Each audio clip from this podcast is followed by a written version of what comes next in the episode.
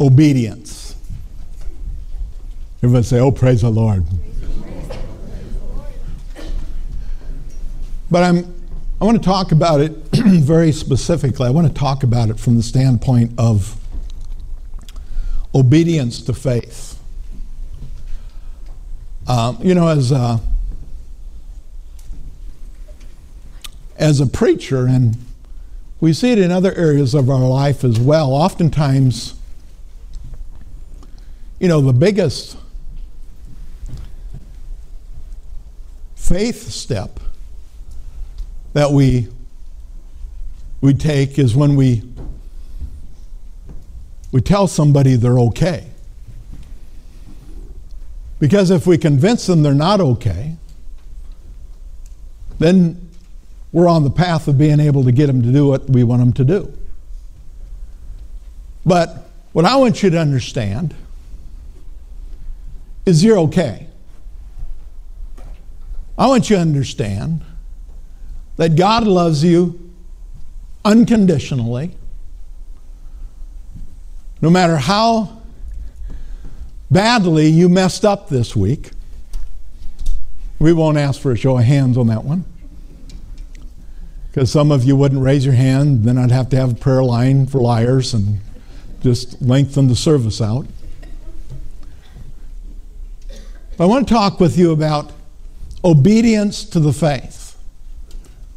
I'm not talking about being obedient to a law or a, uh, a bunch of requirements and rules and regulations. I'm talking about being obedient to the faith. Our faith is believing in what Jesus has done for us. And you see, I'm convinced if we come to the place that we really really, really believe that what the Bible says Jesus did for us, we'll begin to act accordingly. You know, because Scripture says faith without works, faith without corresponding action in the American Standard, New American Standard, faith without corresponding action is dead. So if we really believe what the Bible says, we begin to operate in that. We begin to follow after that. Not because there's a rule that's come down and says we have to do this. We do it because we want to please our precious Heavenly Father. You see, when, when we're under law, when people are under the law, obedience is required. If you're under the law, obedience is required of you. And once you are obedient, then you're going to experience the blessing. But Jesus took that and he turned it all around.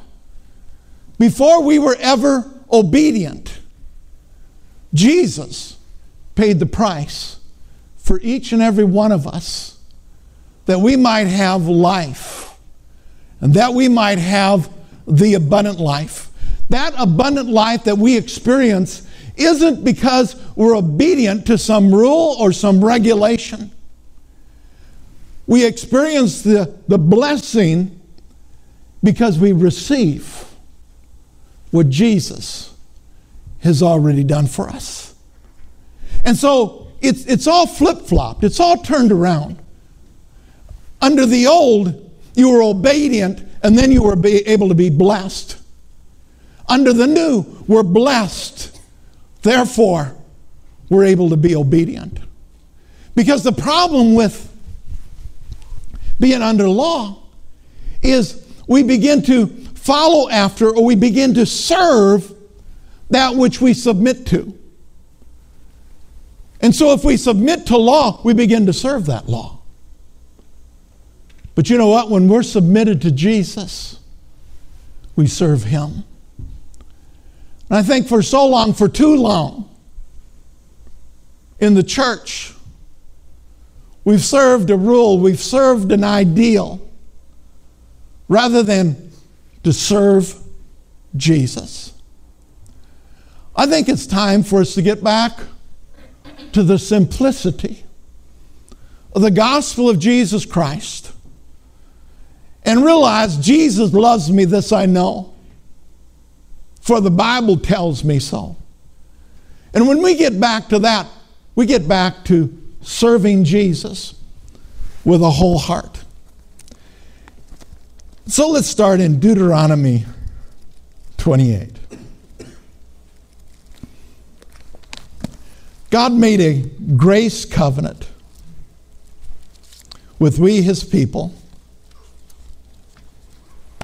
because no one, no one can keep the law. Well, there was one. His name was Jesus. He kept it. But no one other than Jesus has been able to do that, or will be able to. But in Deuteronomy 28, beginning in verse 1, it says, Now it shall come to pass, if you diligently obey the voice of the Lord your God, to observe carefully all his commands which I command you today, that the Lord your God will set you high above all the nations of the earth. And all these blessings shall come upon you and overtake you because you obeyed the voice of the Lord your God. Because you obeyed the voice of the Lord your God, these blessings will come upon you and overtake you. And notice what it says it says that you're careful to observe. Now, We're to serve God with all diligence. Amen? But we're to serve Him. We're to recognize what He has already done for each and every one of us. But here it says that, it, see, it, it's, it's under the old covenant, under the law, the blessings were conditional. Do you know why so many of us still have such a difficult time receiving from God It's because we're still operating under those old conditions. We look at ourselves and we say, I, I, haven't, I haven't lived a perfect life, so why would God ever bless me? Let me tell you something.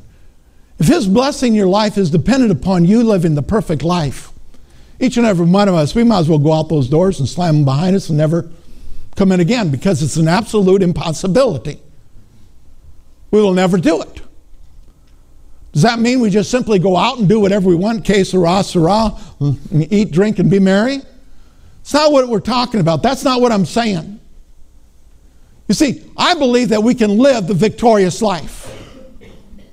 But it's not going to be by trying to apply, trying to keep a set of rules and regulations that by and large man has set down for us to keep. It's going to be as we fall in love with Jesus and we recognize how much Jesus loves us. That's why that little song, we, you know, we, we don't pay that much attention to it anymore, but Jesus loves me. This I know. See, the first element is for us to know that Jesus loves us. He loved us before we loved him. And so it's no longer conditional from the standpoint, I do this and God will love me. God loves me. And therefore, my response to him is that I love him in return. The way that I love him in return, in, in return, is by acting upon the promises that He's given us. You know, here what it says um, if you if you diligently obey the voice. You know, I think in the King James Version there it says to hearken. We're to hearken, we're to be obedient to the words that the Lord told us. And so the blessings of God under the old were conditional. Let's look at Hebrews, the eighth chapter. People say, Pastor, why, why do we talk so much about this? Because we haven't got it yet. Because if we had it, we would walk in it.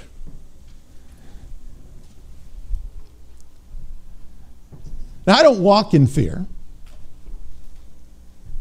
But here's what you know one of my greatest fears are, is, am, whatever. You know what it is?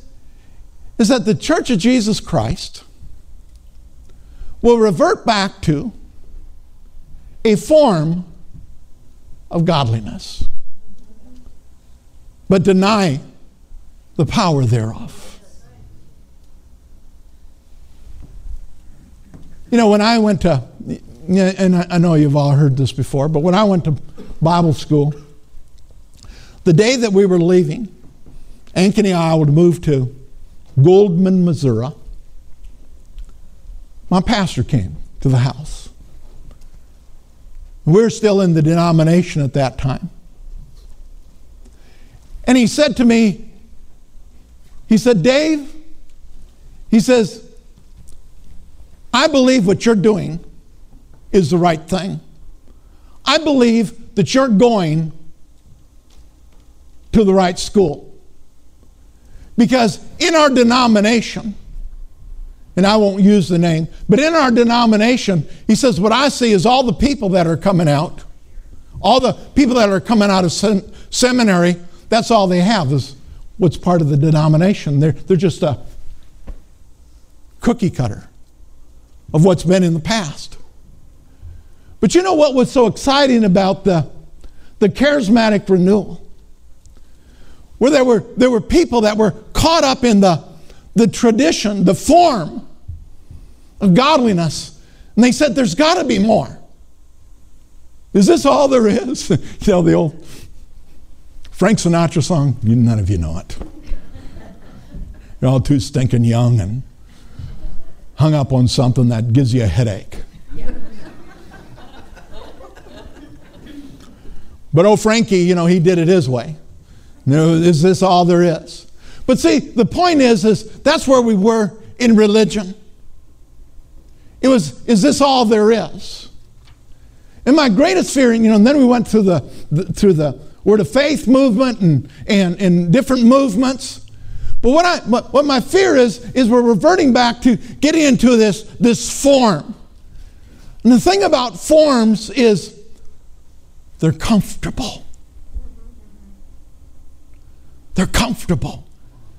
And so, because of the, the comfort, because of the, we stop fixing our eyes on Jesus because, you know what? We get back into the, um, uh, obedient element.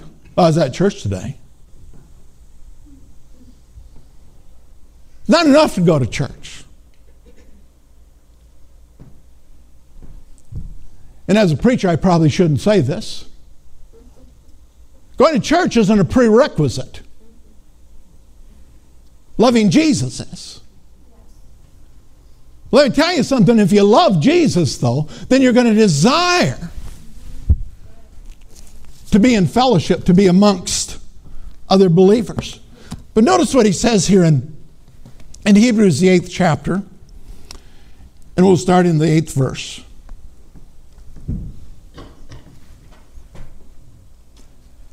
Because finding fault with them, he said, Behold, the days are coming, says the Lord, when I will make a new covenant. Everybody say, New covenant.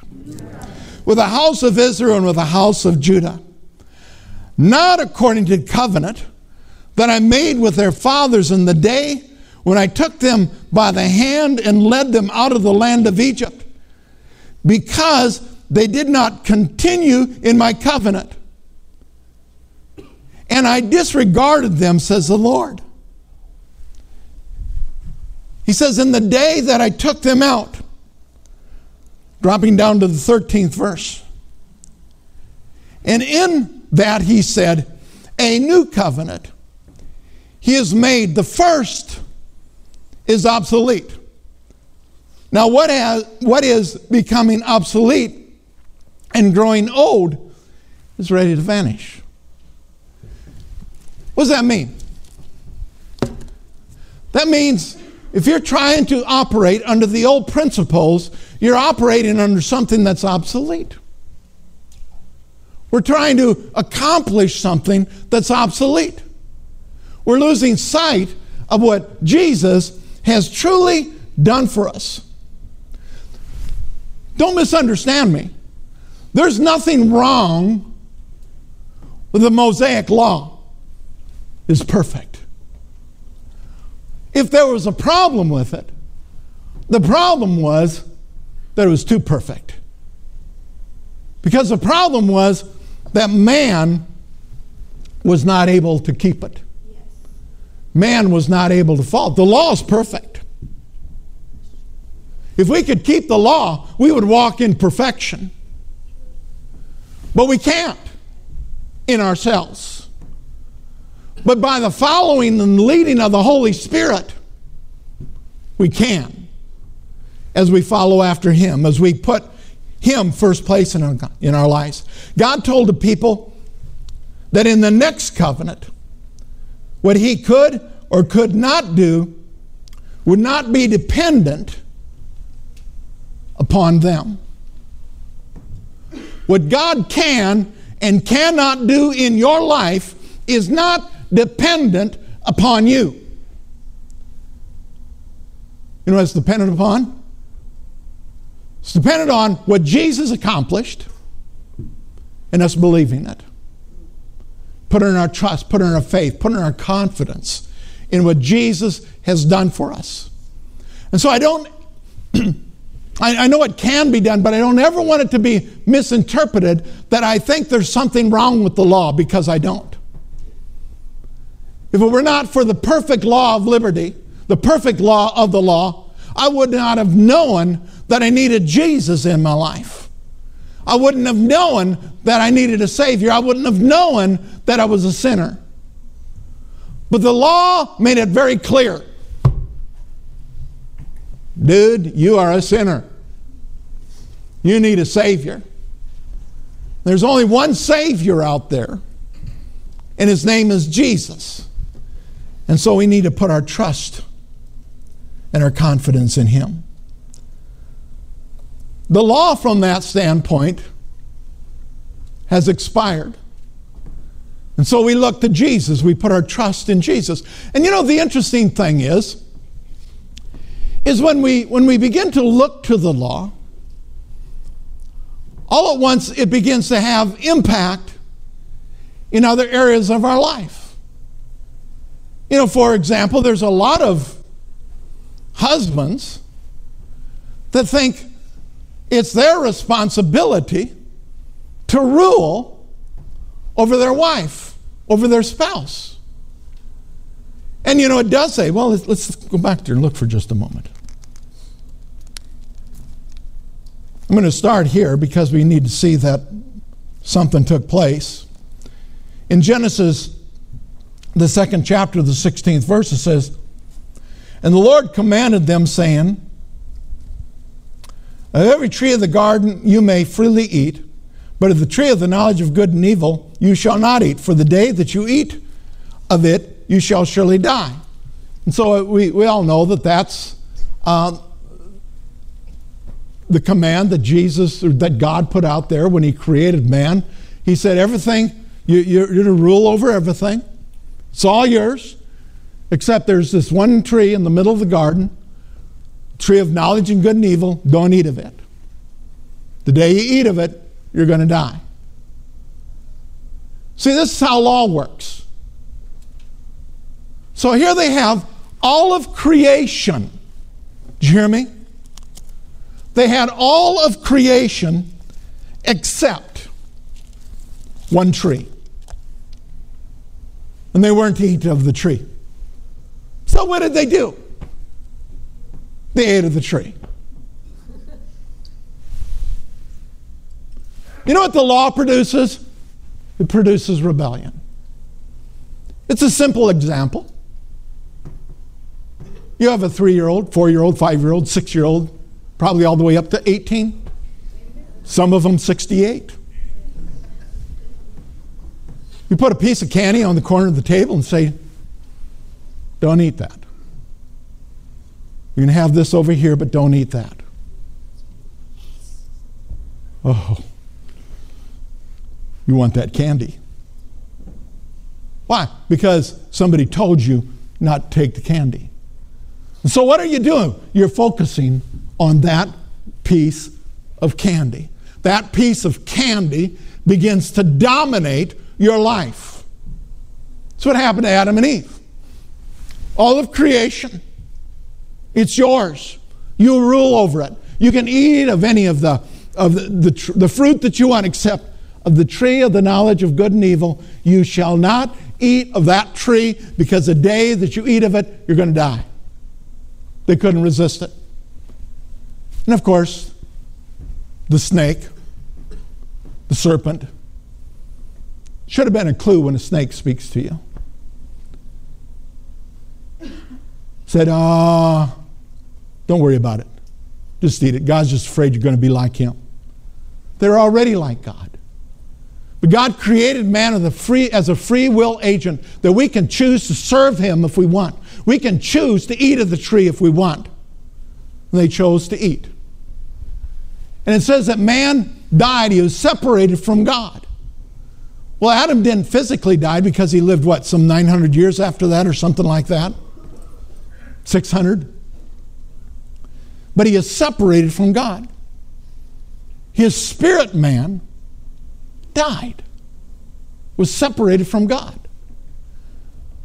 Man stayed in that condition until the coming of the Lord Jesus Christ. But then, right after this, God says this concerning the fall. In verse 16. And to the woman he said, I will greatly multiply your sorrow and your, uh, and your conception. In pain you shall bring forth children. Your desire shall be for your husband, and he shall rule over you. Well, see, there it is, Pastor Dave. Man's to rule over the woman, husband's to rule over the wife. Thank goodness nobody gave me an amen on that one because you'd be in trouble. But then it says in Galatians 3:14, bless that the blessings of Abraham might come upon the Gentiles through Jesus Christ, that we might receive the promise of the Spirit. Prior to that, it says that we've been set free from the curse. You know what? We're equal now. Well, Pastor, in Ephesians, it says that the wife is to submit to the husband. Yeah, but notice the order there says the husband is to love the wife as Christ loves the church. And in response to that, the wife is to submit unto the husband as unto the Lord. You see, when you get it messed up in our relationship with Jesus, it messes up every other relationship that we have. Do you realize? Do I dare say this?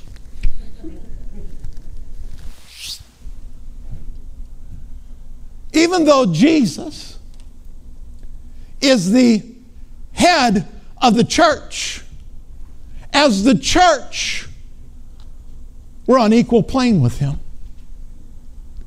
What Jesus did, we can do.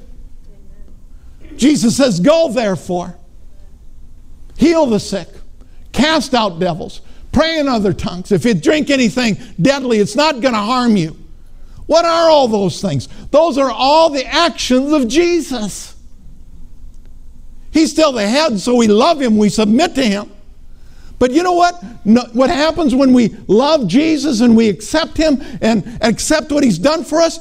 It brings us up, it doesn't take us down. As husbands, as we love our wives as Christ loves the church, it doesn't lower them in their esteem, in their position, it raises them. We no longer look down at them and see them as inferior. We look at them and see them as equals. That's what the gospel does for you. That's why I don't understand any woman that doesn't want to be a Christian and doesn't want to be involved in Christianity. It's the only religion, if it, I can call it that, that gives a woman her proper place. Every other one, she's a rug that everybody walks over. She's property that's there to be used. That was never God's plan for the woman. And that's what the law will do. Or I remember when we tried to operate under the law. Oh, you know, the woman's to submit, you're the head of the house, you need to take charge. And so Becky had always taken care of our money, and so I tried to do it and I just didn't enjoy it that much. And so finally I came to this revelation. I says, I'm the head of this house. I delegate to you. Uh, it didn't really happen that way. But see, what happens is if we don't see one another as equals, that's what begins to take place. We have, we have a whole segment in so many of the churches around the world. We have a whole evangelistic segment that is sent back and said they are of no good, of no value in the kingdom of God. Because the school that I went to, Women could not preach,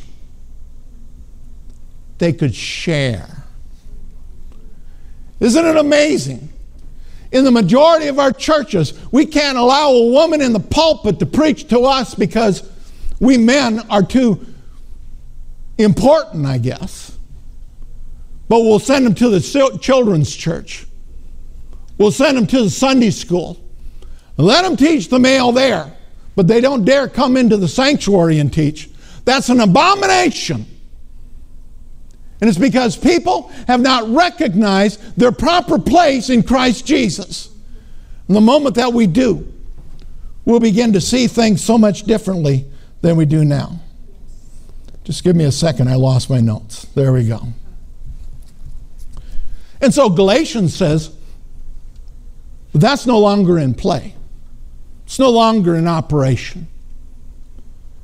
Jesus says it's no longer male nor female. There's no longer, you know, rich or poor. There's no longer, in, in the kingdom of God, we're one. We're equal. Why?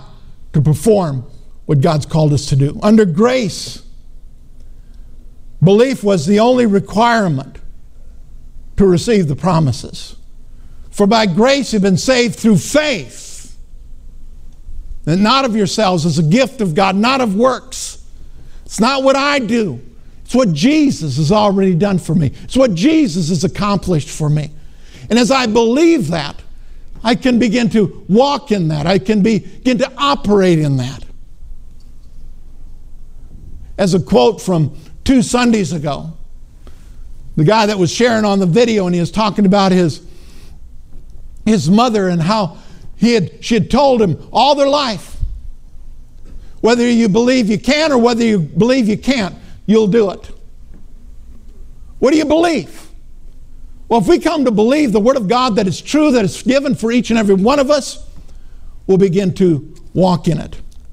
In Isaiah, I'm just going to look at one verse there. In Isaiah, the first chapter, the 19th verse.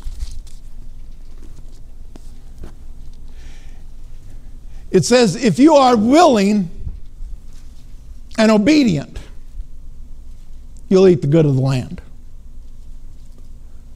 That's how it operated under the old. If you were willing and obedient, you would eat the good of the land. But Jesus says, the good of the land is available to you. If you trust me, if you believe in me. And anytime one begins to preach this, people immediately begin to say, Well, Pastor, then people will do whatever they want. And my response is always the same Have you noticed? People are doing whatever they want. And many of those people that are doing whatever they want, they've been, they've been under, there's been law that's been imposed in their life, their entire life. And what that law has produced is rebellion in their life. But when we begin to realize what Jesus has made available to us, and, and we can just simply believe Him, and we can just simply begin to serve Him, you know what? that, that faith, that, will, that belief will produce actions in our life. And those actions will line up with what the will of God is for each and every one of us. It's not us trying to get something.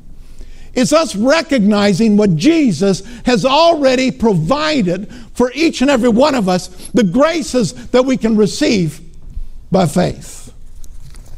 In Romans, the fifth chapter, the 19th verse. It says, For by one man's disobedience, many were made sinners. So also by one man's obedience, many will be made righteous. Do you know that the sinner has done absolutely nothing to become a sinner? We're born that way. Sinners aren't sinners because they sin. Sinners sin because they're sinners. That's who they are, that's their identity. It goes back to Adam. And so, the, really, what the question comes down to is are we going to put, are we going to put more faith in what Adam did or more faith in what Jesus has done?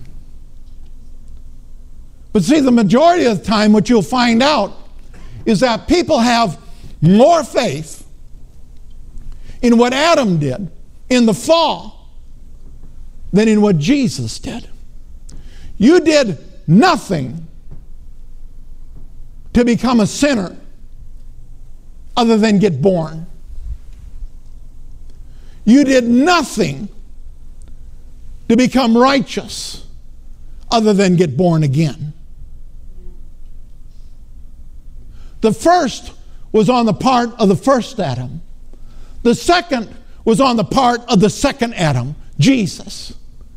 And because we believe in him, we are the righteousness of God in Christ. Because of what Jesus has done for us, we can believe all that he says belongs to us. And so, what do we do? Well, let's look at Hebrews, the 10th chapter. Hebrews, the 10th chapter, and the 26th verse says, For if we sin willfully, after we've received the knowledge of the truth, there no longer remains a sacrifice for sin. Now, now the problem with this is we, we take it so much out of context. All sin is willful. Well, no, no, no, Pastor, no, I just, I just kind of fell into it. No, don't give me that. You thought about it, may have been for just a second, but you, you thought about it and you decided, I'm going to do this. So, so all, all sin is willful. You know, Adam and Eve, they, they didn't just fall into that tree and she accidentally opened her mouth and an apple fell into it. And she just happened to bite down because it was a reflex, re- reflex reaction. No, she, she willfully took the apple. And that's what we do. We, we do it willfully. And so if, if that's what it's saying, there isn't any hope for any of us. We're all lost. Our hope is always not in what I've done, it's in what Jesus has done for me. And that sacrifice that He made for each and every one of us, it isn't for a short period of time, it's always.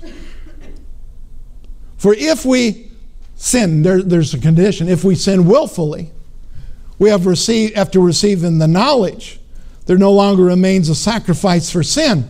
You know, and what it's talking about is under the old covenant, there was another sacrifice. There was another sacrifice. There was another sacrifice. When we sin, there isn't going to be another sacrifice because the sacrifice was made once for all. The sacrifice is Jesus. And so if you mess up, or should I say, when you mess up, don't try to look for another sacrifice. You return to Jesus because there is no other sacrifice. There is no other means of salvation.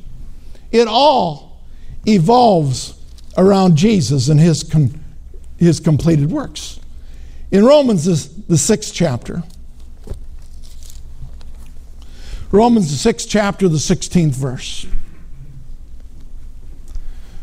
Do you not know that to whom you present yourselves slaves to obey, you are that one slave whom you obey, whether to sin, leading to death, or of obedience, leading to righteousness. For God, but God be thanked that though you were slaves of sin, yet you obeyed from the heart that form of doctrine to which you were delivered. Well, what's deliverance uh, or what's doctrine? Doctrine is basically what we believe. And he says, whatever we present ourselves to, we're going to be a slave to it. And the context of this in, in Romans, he's talking about the law.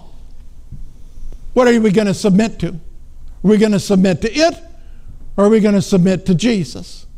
And if we try to do it by keeping the law, what happens is our, our focus, just like when I was talking about that candy, our focus begins to be on the law.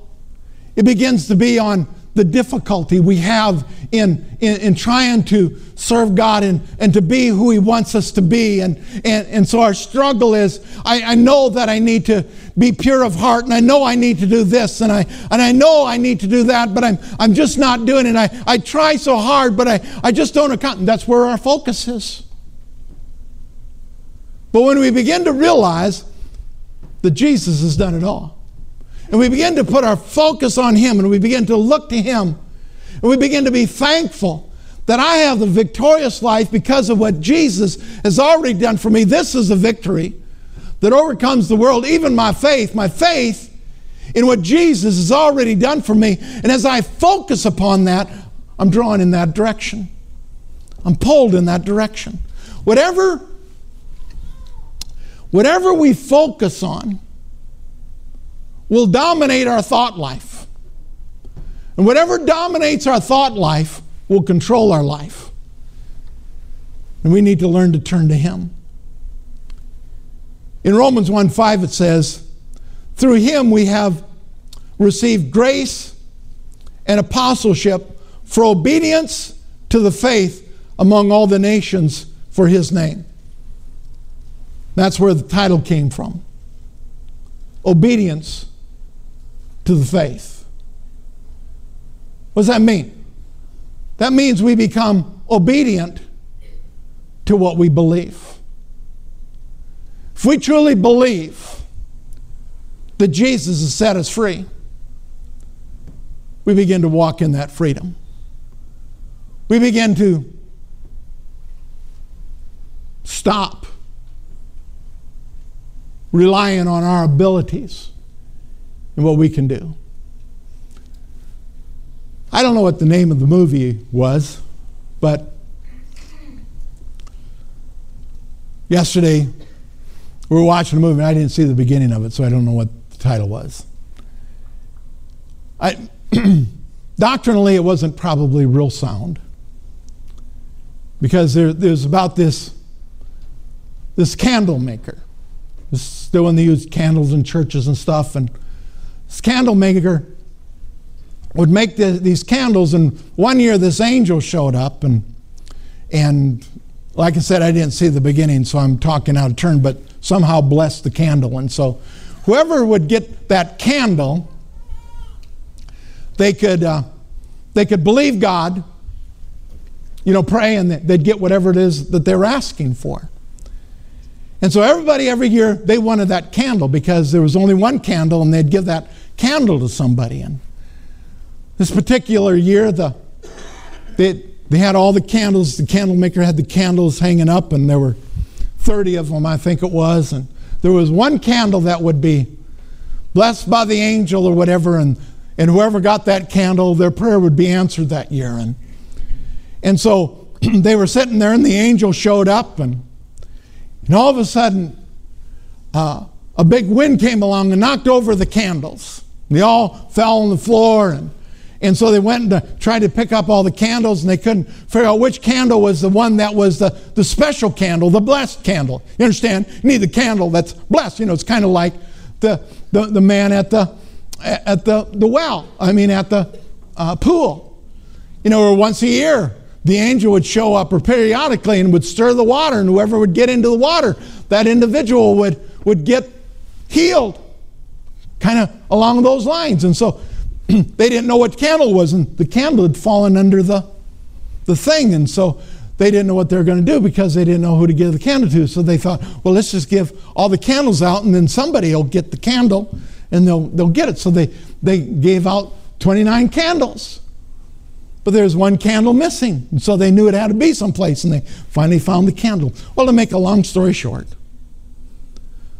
they get up on Christmas Eve, and the preacher says, you know, that, uh, you know, he's going to expose this candle issue because he didn't believe in the candle. And so they said, Who got a candle? And 29 people stood up.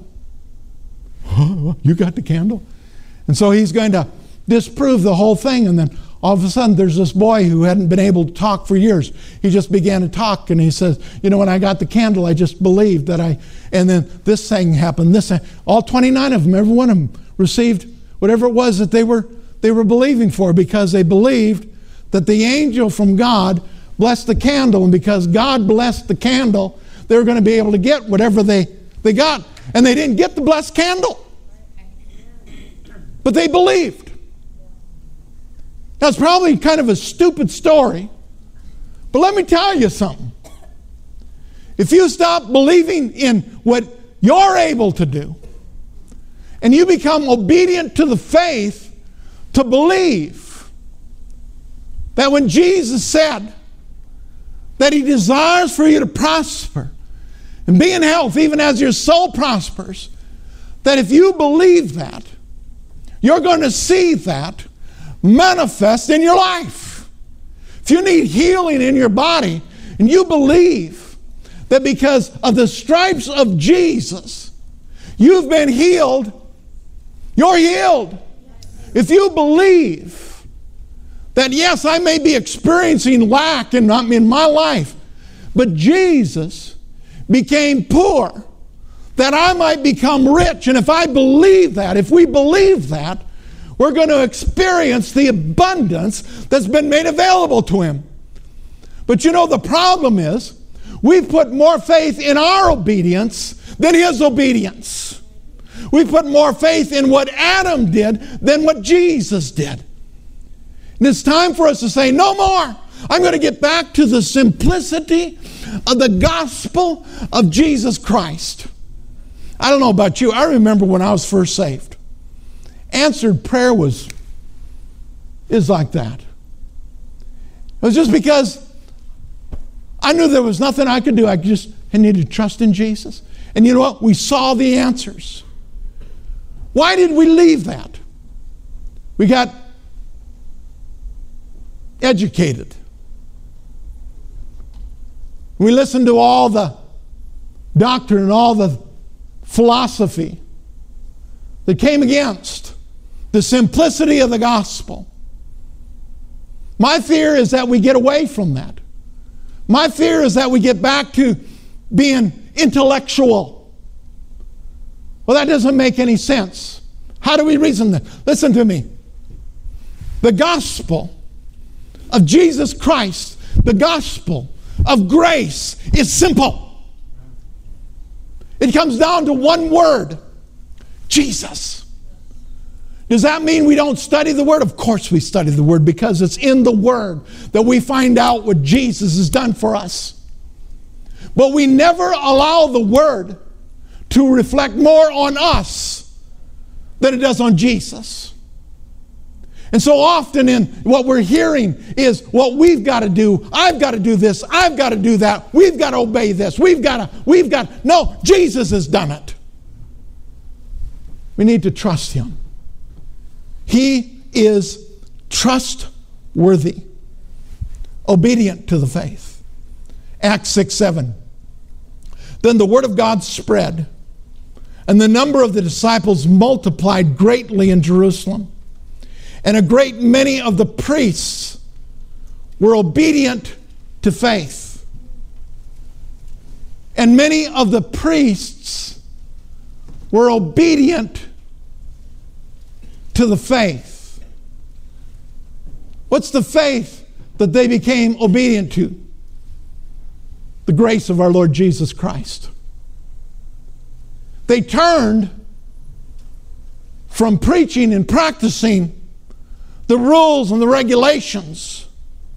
And they turned to putting their trust and confidence simply and completely in Jesus Christ. That's where we need to be. We need to be obedient to the faith. That's where our obedience begins, that's where our obedience ends. Being obedient to the faith, being obedient to what Jesus has done for us. I don't know if you realize this. But as Christians, we're in a battle. Everything in the world wants to put down Christ, wants to belittle everything that we consider to be significant and important. It's trying to take God and Christianity and, and make it of, of no value. So we're in, the, we're in a battle. But the greatest battle that you and I are in is within ourselves. That we recognize what Jesus has done for us and we don't allow any of the, the lies to keep us from walking in the fullness of it. In Romans 6:25 it says, "Now to him who is able to establish you according to my gospel and the preaching of Jesus Christ according to the revelation of the mystery kept secret since the world began. What's the mystery that he's talking about here? The grace of God, the unmerited favor of God. That's the mystery. It's, it was available in the old covenant, but it wasn't revealed in the old. We see it clear. Now, to him who is able to establish you, see, he's able to establish us according to my gospel, the preaching of Jesus Christ, according to the revelation of the mystery kept secret since the world began. But now, everybody say, but now. But now made manifest, and by the prophet, prophetic scripture made known to all nations, according to the command of the everlasting God, for the obedience of the faith. The obedience of the faith, believing what Jesus has truly done for us. And when we believe that, we act upon it, we live it, we walk it out. You know, the children of Israel, when they came out of Egypt, it was the grace of God. They did nothing to deserve it. They had spent all those years in Egypt rebelling against God. They did nothing to earn it or to deserve it. You can read this for yourself down in Exodus, the 19th chapter, later on today, sometime, third verse to third eight, verse 8. It talks about how when Moses came down from the mount and he brought the command, he says, oh, they said, we, we can do it. We got this. We can do it. And you see, that's what that's the mentality that we get. We get the mentality, I can do this. I can keep the law. I can be obedient. No, you can't. Your life has proved it. Everybody's life has proved it. We need a Savior. We need Jesus. And the reason the law was given, it revealed to them they couldn't do it. Frustration after frustration. Why? Because they could not do it. But you know what? Through Christ Jesus, we can do it. Well, I guess I need to read this. Let's turn to Exodus, the 19th chapter.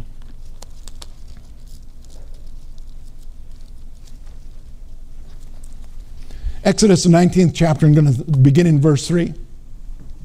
And Moses went up to God, and the Lord called to him from the mountain, saying, Thus you shall say to the house of Jacob and to the children of Israel, You have seen what I did to the Egyptians, and how I brought you on eagle's wings, and brought you to myself. Now, therefore, if you will indeed obey my voice and keep my commandment, then you shall be a special treasure to me above all peoples from all the earth. For all the peoples of the earth is mine. And you shall be to me a kingdom of priests and a holy people. These are the words which you shall speak to the, to the people and lay before them all these words which I command, which the Lord commanded him. Then all the people answered together and said, All that the Lord has spoken, we will do. So Moses brought back the word to the people. And so this is what I want you to see. It, it, it sounds okay, but there was an attitude about it. Well, all this will do. And you go to the next chapter, and you know what happened in the next chapter? They were given the law. You'll have no other gods before me. Honor the Sabbath day to keep it holy. You know, thou shalt not steal, thou shalt not kill, thou shalt not commit adultery, thou shalt not bear false witness. All of that is in the next chapter. It came right after Moses went back up the mountain after the children of Israel said, We can do it. You know what the greatest hindrance to somebody coming to Jesus and truly giving their life to Jesus is? I can do it. I can handle it myself. You know the most difficult part of a Christian when they have crisis in their life? I can handle it. I can do it. And so, you know what happens? They don't turn to Jesus. They don't put their trust and their confidence in Him. Why? Because they can do it themselves. Christ is the manifestation of God's glory in the earth. And in that glory, in Him, we find everything that we could possibly ever need. Jesus is physical proof that God mean, meant exactly what he, he said. You know, in the scripture in the Gospel of John, the ninth chapter, we have an example of a man, he was, he is born blind. And they'd come to Jesus. And uh, this is kind of the philosophy of so much of the church today. And it says, Now as Jesus passed by, this is John, the ninth chapter, first verse. Now as Jesus passed by, he saw a man who was blind from birth. And his disciples asked him, saying, Rabbi, who sinned? this man or his parents. Now, the thing that we need to understand is that what we're eating here was interpreted from the Greek. And in the Greek, there was no punctuation, there are no capitals. And so the breakdown is according to the context. And so, I don't claim to be a Greek scholar, but I believe according to the context, the punctuation is wrong. Because here it says, Rabbi, who sinned, this man or his parents, that he may be, that he was born blind? Question mark. Jesus answered, neither this man nor his parents sinned, comma, but that the work of God should be revealed to him. Period. I must work the works of him who sent me while it is day. The night is coming when no one can work. Well, I believe the punctuation is wrong. They said, Rabbi, who sinned, this man or his parents, that he was born blind? Nevertheless, neither this man nor his parents, but then they put a comment, it connects to what he just said, but that the works of God should be revealed to him. But I believe that ought to be a period. And the period ought to be moved and a comma placed at the end of the verse.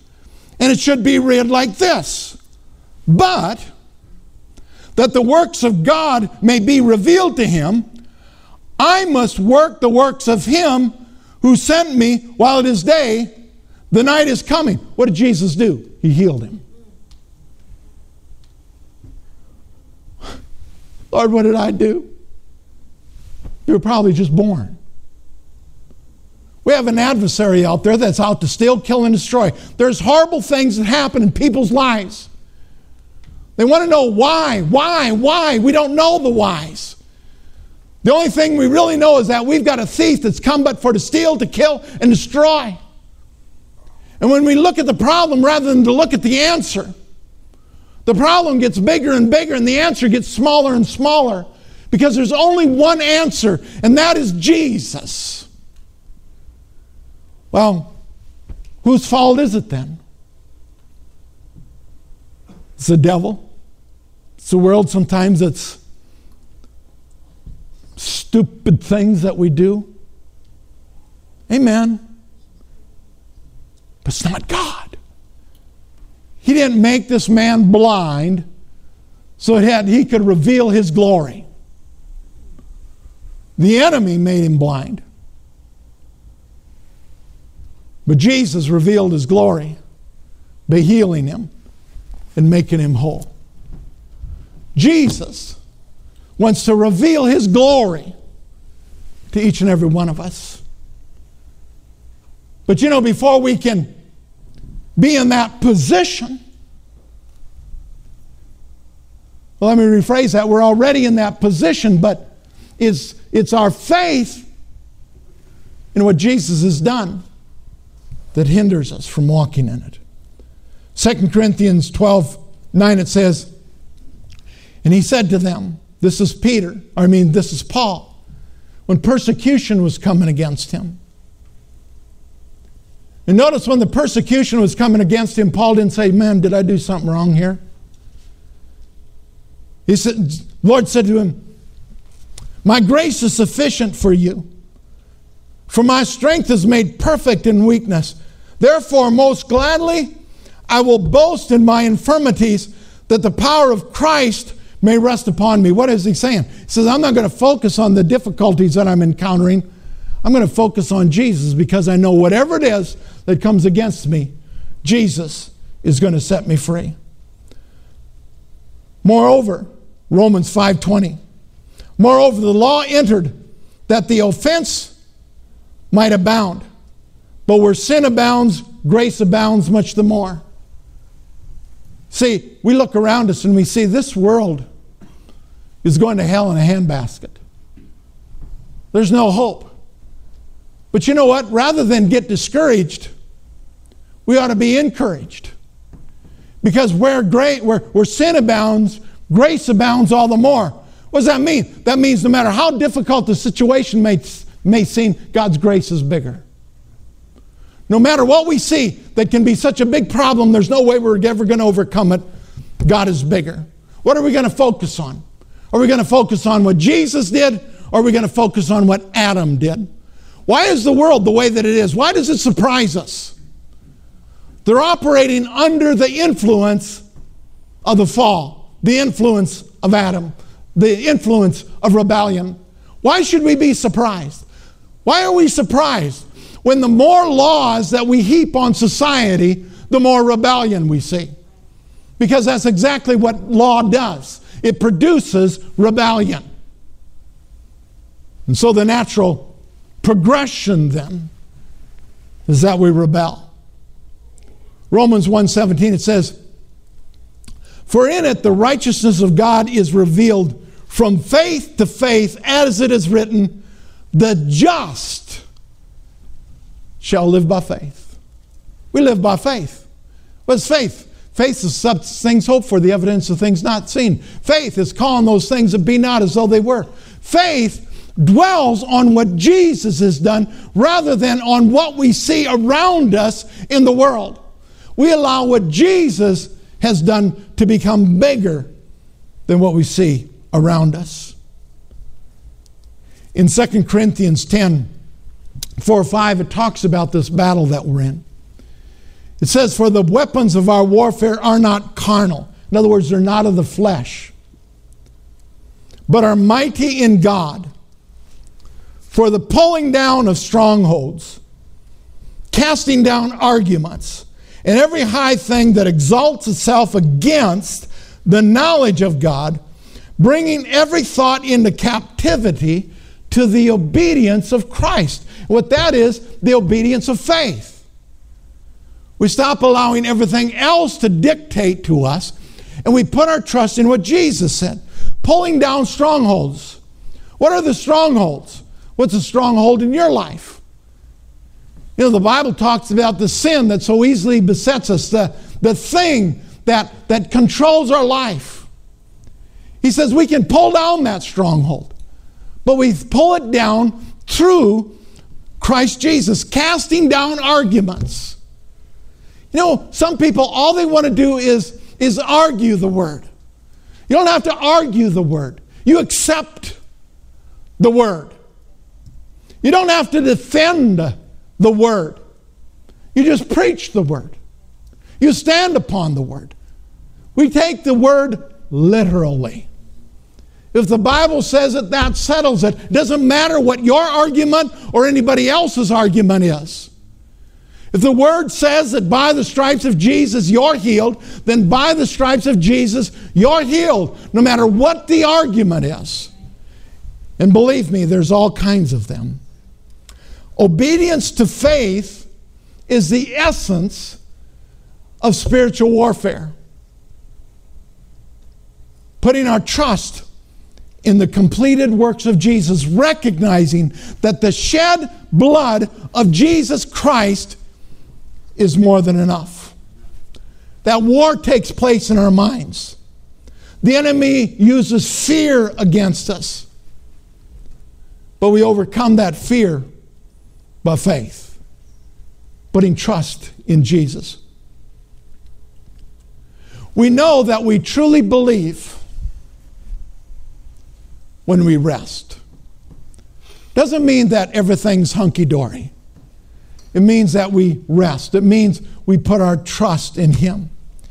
Hebrews 4:11 says, "Let us therefore be diligent to enter the rest. If you're going to labor at something, you labor to enter into the rest.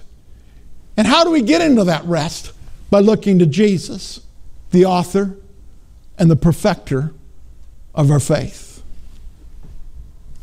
Let us therefore be diligent to enter that rest, lest anyone fall according to the same example of disobedience. What's the disobedience that he's talking about? Taking our eyes off of Jesus, thinking that we can do it all by ourselves. We can't. We need him. Our actions are works of faith in what God did, not attempts to get him to do what he's already done. And that's what we're doing so often. We're trying to get him to do what he's already done, but because we haven't focused on him, we don't know what he's done. Romans 10 17, we're all familiar with it. It says, faith comes by hearing, and hearing by the word of God. How do we grow in faith? How do we increase in faith? How do we walk in obedience to faith? By hearing the word. Isn't that frustrating? It all comes back to the Word once again. There's no way to get around it. You know, again, I think so often things are, are moving from it. You know, sometimes I think, oh, Pastor, you're, Dave, you're using too much Scripture. You know, a couple weeks ago, I think I had three scriptures, and I felt like I just gave you a after school snack. Because you know, there's only one thing that's going to change us. There's only one thing that's going to bring the victory into our life that we so desire, and that's the Word of God. Let me close with this passage. It's out of Hebrews, the fourth chapter, and the second verse. It says, For indeed the gospel was preached to us as well as to them. But the word which they heard did not profit them, not being mixed with faith to those who heard it. They heard the word, but didn't profit them because that word that they heard wasn't mixed with faith. Well, what does that mean? When we hear the word, and I don't mean just hear the word, I mean when we hear the word, it ought to bring about a challenge in our life. It ought to bring a desire to fulfill that, not because I've got to do this to get something, but this is what my Jesus has done for me. And because of that, because I hear what he's accomplished for me and what's available to me, I walk in obedience because I believe it. Because I believe that he's going to do exactly what he said he was going to do. Because he's already done it. Obedience. Obedience to the faith. Obedience to walk in what He's already made available to us. To come to the place where we believe it, and when we believe it, we act upon it. Believing always leads to action. But oftentimes we don't act because we've heard it, but it's not been mixed with faith. Let's hear. Let's believe. Let's act. Let's not be a people that revert back to the mistakes of the past. And let's make sure that this precious gospel of, the of Jesus Christ does not stop with our generation. But with every generation, it continues to be stronger and stronger and stronger. You know, Brother Hagin made the statement. He says, Take what I've given you, preach it, teach it. But don't stop there. Go further than what I ever imagined being able to go. You know, because of the 500th anniversary of the Reformation, I'm reading biography of Martin Luther. And you know, the interesting thing about Luther was he didn't want him to stop with the revelation that he had. He wants us to go, he wanted us to go on, and, and that's what Jesus wants. He wants every generation to be more familiar with Jesus than the generation prior. But oftentimes that's not what happens. History shows that it basically dies out in the third generation. And then what happens? We need a whole new revival. We should be living a life of revival. What that revival is, is that we take what we have and we pass it on to those around us. That they can pick it up and that they can move on with it. Because that's how the world is reached with Jesus. You know, this year, I guess, we're also celebrating um, Billy Graham's 99th birthday. Praise the Lord. But you know, I heard Billy Graham say this one time. He said, if I had it all to do over again, if God would allow me to, what I'd do is I'd take one individual and I'd disciple that individual. Then we'd get two individuals and we'd each disciple an individual. And then we'd get four, and then we'd get eight, and then we'd get 16, and then we'd get 32, and then we'd get 64, and that's as far as I'm going to go. But we'd reach the world with Jesus. You and I, we don't have to reach the world. We just need to reach one individual. We need to impart into their life what Jesus has imparted into our lives. And by doing so, we'll change our community, we'll change our state, we'll change a nation, we'll change a world. But we've got to start. We've got to believe that what Jesus said, Jesus meant. That means, as a born again, spirit filled believer, you may need to step out in faith and lay hands on that individual to get their attention so that they'll hear the good news of Jesus. Because it's an interesting thing. Ministering to somebody's physical needs oftentimes gives us the credibility to speak to them the spiritual things. Don't belittle what God's called you to do. Say, well, I just got this secular job. No, you have secular employment, but your job is to serve Jesus. Hallelujah. Well, I got to quit. I can't really find a quitting place, so I'll just quit. Live the gospel. Live it out. Demonstrate the goodness of God through your life. Be his ambassador wherever you go. Be obedient to the faith, and it'll remove the struggle. It's not called us to struggle, it's called us to victory. Father, we thank you for your word that it's living. And Father, we choose to be obedient to the faith.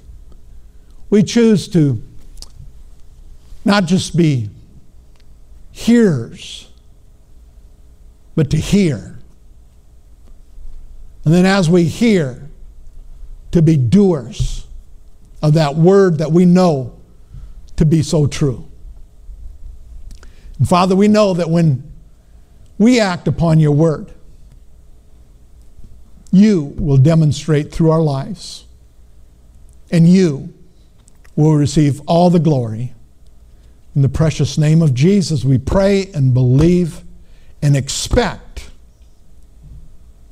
We thank you, Father, in Jesus' name. Amen. God bless you. Give somebody a hug. Let them know you love them.